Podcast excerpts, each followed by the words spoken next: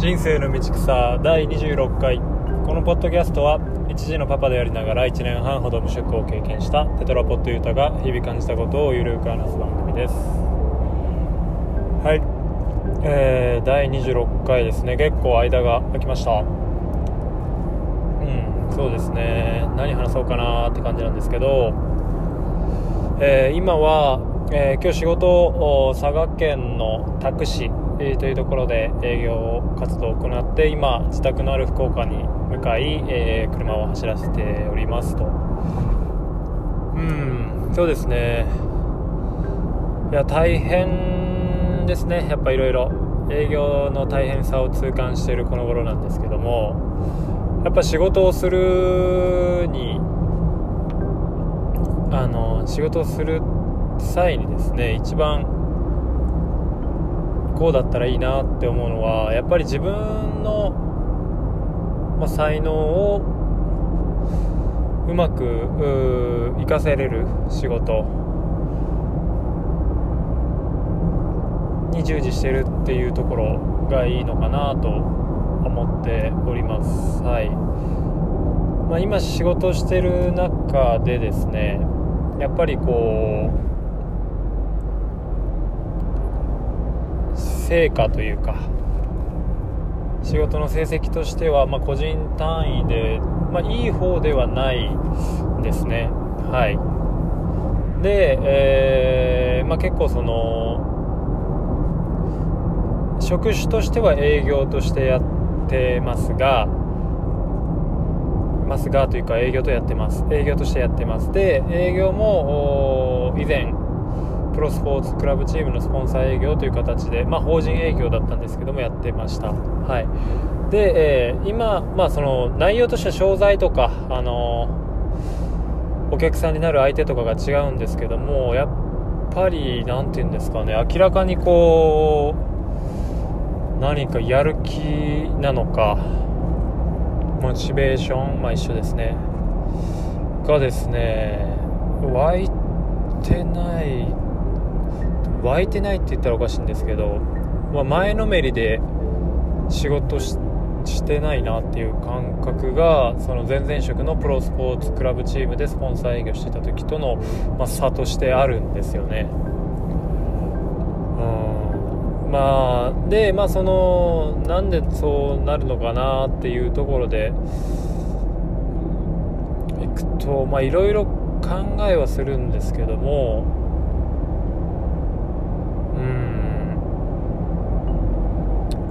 き着くのはやっぱり自分の才能というか自分の性質というかに合った仕事についてるかどうかっていうことじゃないかなっていうふうにも思ってます。ただそれってどうやって判断していくかっていうのはやっぱ自己分析、まあ、内省を深めていくしかないのかなと思って、まあ、こういうポッドキャストとかも役に立ってるかなと思います。またあのーなんですかね。自分のその転職というか、まあ、適職というか、まあ、そういうものの探し方に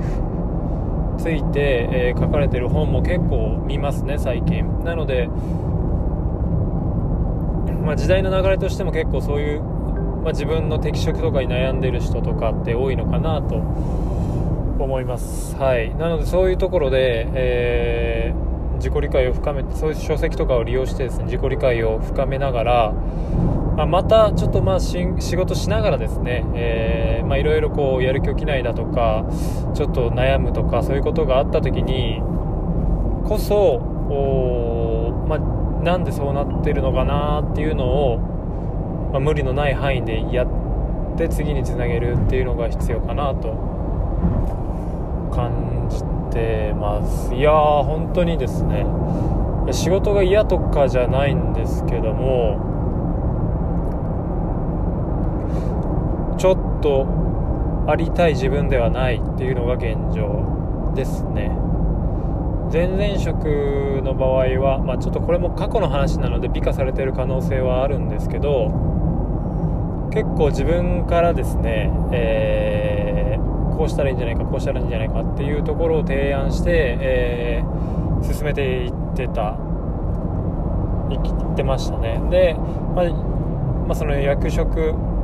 まあ、営業職のまあ、一番キャリアが長かったので、えー、まあ、あとは、ま、当時の社長さんも評価してくれて営業部長としてマネジメントもさせてもらってたんですけども、うん、結構こうトライアンドエラーでスピード感を持ってやれてたなっていう気がします、うん、で今は結今の会社はですね IT の会社で結構その、まあ、某キャッシュレスを推進している会社なんですけどもかなり、えー、環境の変化の変化のスピードっていうのがすごい速い。時代の先を時代を作っていく会社ということもあって速いんです。あの変化のスピードが速くて、えー、もう月単位で営業方針が変わったりだとかあ評価基準が変わったりだとかっていうところがあります。でそれに、まあ、ついていく努力であったりだとかそういう会社としてもインセンティブ設計を見直して、えー、動きやすいような設計にしたりとかしてますね。はい。ただその、まあ、前々職の営業と比べた時に何が違うかなと思うとこう、まあ、自分に合う合わないだとは思うんですが結構今の会社だと、えー、ある程度、まあ、効率的な動き方とかセオリーとかっていうのがあもうナレッジ共有されていてある程度型が決まってます。で型やうん、あのー、前々職のプロスポーツクラブで営業していた時なんかは、まあ、まあ、ベンチャーみたいなもので全然その型もなく自分たちで、えー、営業のそのプランを作ったりだとか企画を作ったりだとかっていうところをしてましたのでどっちかというと正解がない中、えー、自分たちで作っていくという形でした。でその2つのケースを比較した時に僕の性格と僕の性格からしてですね何かこうもうある程度のセオリーがある場合もうこうだこうこうしたら一番効率がいいよってななってる場合はもうあの何ていうんですかね時間の無駄をしたくないので、まあ、その一番効率的なものを人に聞いたりだとかえ勉強したりだとかして情報をガチガチに固めて、えー、何一つ不備のない状態で、えー、進めあの営業活動していきたいと、まあ、知識重視重要視して、えー、逆にこうその会社の中で相対的にスピードがスピード感が遅くなっているっていう気がします。はい。でその型、まあ、そのルールとか型が決まってない状態ではもう動きながら決めていこうという形のスタイルをとってたのでわりかしこうスピード感を持って、えー、第一一陣を切っていくようなスタイルでした。なのでまあこれもその環境が結構整っていますし今の会社の方がかなり全体的に整ってるんですけどもまたその整っていて、えー、残業とかも少なくて今子供がちっちゃいっていうのもあるんですが、まあえー、育児の方にも、まあ、子供をかわいなんていうんですか子供と遊ぶ時間に充てることもできているので、えー、その面ではいいんですけども仕事をどう捉えるかっていうところに関して、まあ、自分がこう会社とお客さんの役に立ってるっていう価値観を見いだしていくためにはやっぱ結果を出さないといけないのかなとは思ってますので、まあ、そこについて、うん、は今の状態はあまり芳しくないなっていうふうに個人的には思ってました。まあそとはいえその、まあ、自分の狭い価値観の中でそう感じてるだけなのかなと思っていて、まあ、何かこうなんて価値観を壊すとか悩みをこう解決する時の一つの、まあ、方法として、えー、他の人の考えとか多様性を自分の中に取り入れるっていうのが一つかなと思ってます。というのがえー、海外留学を経験してそう思いましたね。はいあのー、日本の中で生活してるだけだと結構やっぱりこう日本って質がサービスの質とかも高いと思うんですけど結構ディティールも細かくこだわったりとか、まあ、いいことですね。いいことなんですけども逆にあの気にしなくていいことまで気にしてたなっていう感じがあって、えー、まあ、海外の人とかは結構その楽しむことを重要視してたりとかあ海外と海外の人って一括りってもあれなんですけど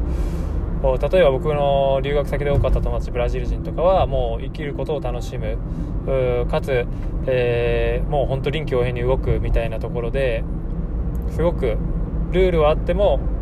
臨機応変に動くっていうところが得意な人たちだなと思ったんですけどもそういう人たちの価値観を知ることであこんなことで悩まなくてもいいんだなって思うことはできるようになりましたただまあその日本にいるっていうところで、えー、まあ、外部要因として、まあ、なんつうか環境の力で環境に合わせないといけないっていう場面もあると思うんですけども、まあ、そういう考えを持っておくだけでちょっと、うん、あの心のゆとりを保てるかなというふうに思っています。はい、なので、まあ、何が言いたいかというと、まあ、仕事の捉え方に関しても今ちょっと僕の友達が多いブラジル人の考え方とかも結構調べてたりするんですよね。というのが、まあ、その以前そのえっと、なんだったかなベンチャーキャピタルの西村さんっていう方がいてその人が、えー、面白い資料を展開されていて各国の、まあ、平均だとは思うんですけども管理職の人に、えー、マネジメント層に当てたアンケートで自分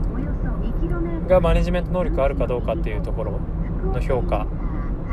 をアンケート取ってました。でそれと実際のマネジメント能力の乖離がどれぐらいあるかみたいな、えーグラフを出しててくれたんですけども、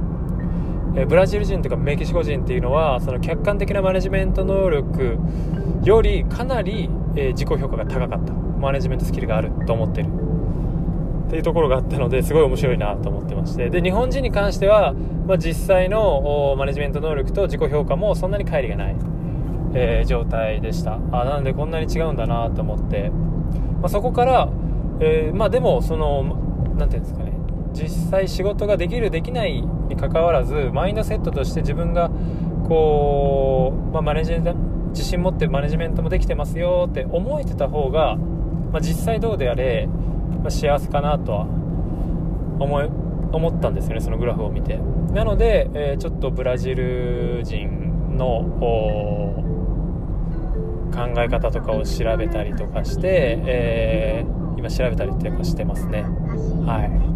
まあ、この話はちょっとまた長くなるんですけども今結構、まあ、そういう価値観を広げてた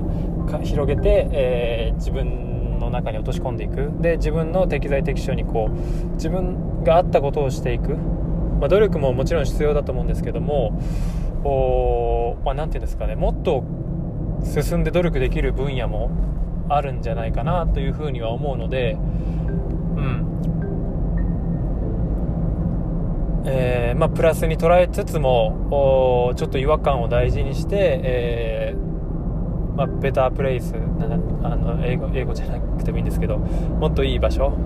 を探していくっていうのをやめずにやっていきたいなというふうには思ってます、まあ、時代時代も変化していくので今までと同じ考え方だ